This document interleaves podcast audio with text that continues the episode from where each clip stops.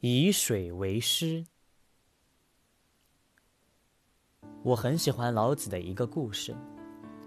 传说老子的老师长纵要过世的时候，老子去请教老师的最后教化。长纵唤老子近身，叫老子看着自己的嘴巴，问说：“你看啊，我的牙齿还在吗？”“没有，牙齿都掉光了。”老子回答。“那么你看我的舌头还在吗？”“还在，还鲜红如以前。”老子说。长纵说：“这就是我要教你的最后一课呀。在这个世界上，柔软是最有力量的。我死了以后，你要以水为师。水是这个世界上最柔软的东西，但是天下最刚强的东西也不能抵挡水。”说完后，长纵就过世了。这虽然是一个无法考证的传说，却点出了老子思想的精要所在。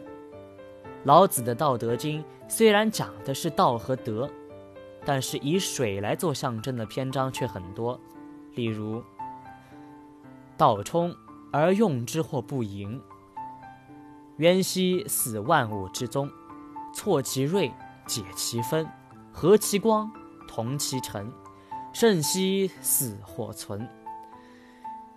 道要像深渊那样不可测，是万物的本源，要清澈的可有可无。上善若水，水善利万物而不争，处众人之所恶，故几于道。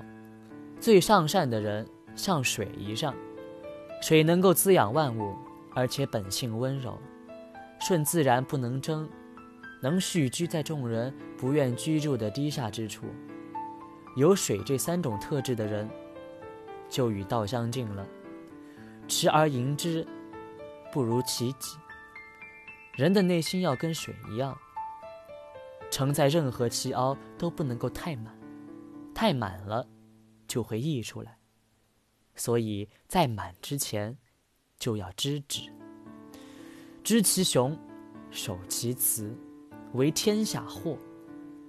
知道雄壮刚强的好处，宁可以于雌服柔顺的状态，这样的人才能够作为天下的榜样，使众水流注。必道之在天下，由川谷之于江海。道在天下万物，就像是江海对于川谷，江海是百川的归宿，道也是万物的母亲。天下之至柔，驰骋天下之至坚。无有入人间，天下最柔软的东西，才能够驾驭得了天下最坚强的东西。唯有以无有，才能够进入没有间隙的实体啊。大国者下流，天下之蛰，天下之交。伟大的国家就应该像江海一样，自居于下游，表现得像母性一样温柔，就能够成为天下归结的所在。江海之所以能够成为百谷王者，以善下之，故能为百谷王。江海之所以能够成为百川之王，就是因为他善处于低下的位置，吸引百川汇注，所以成为百川之王。天下莫柔弱于水，而攻坚强者莫之能胜。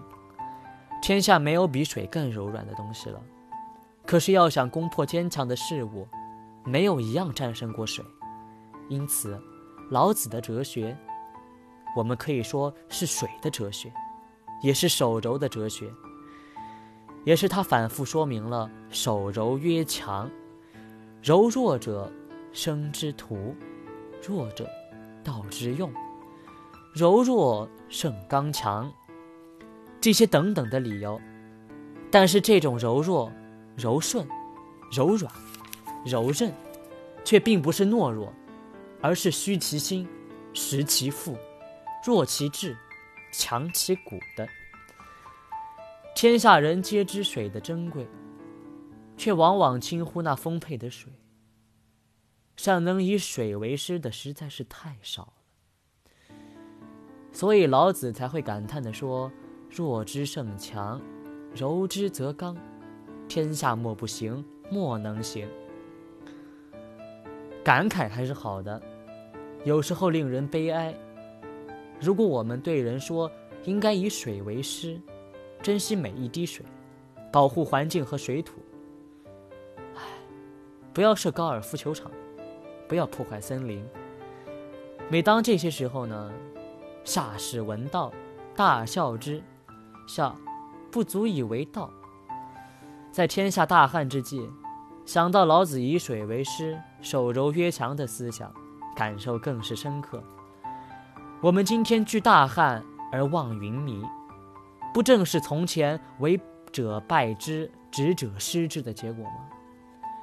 为名目者一边在破坏水土的球场上打高尔夫球，一边可与其语。他们有没有反省从前的作为呢？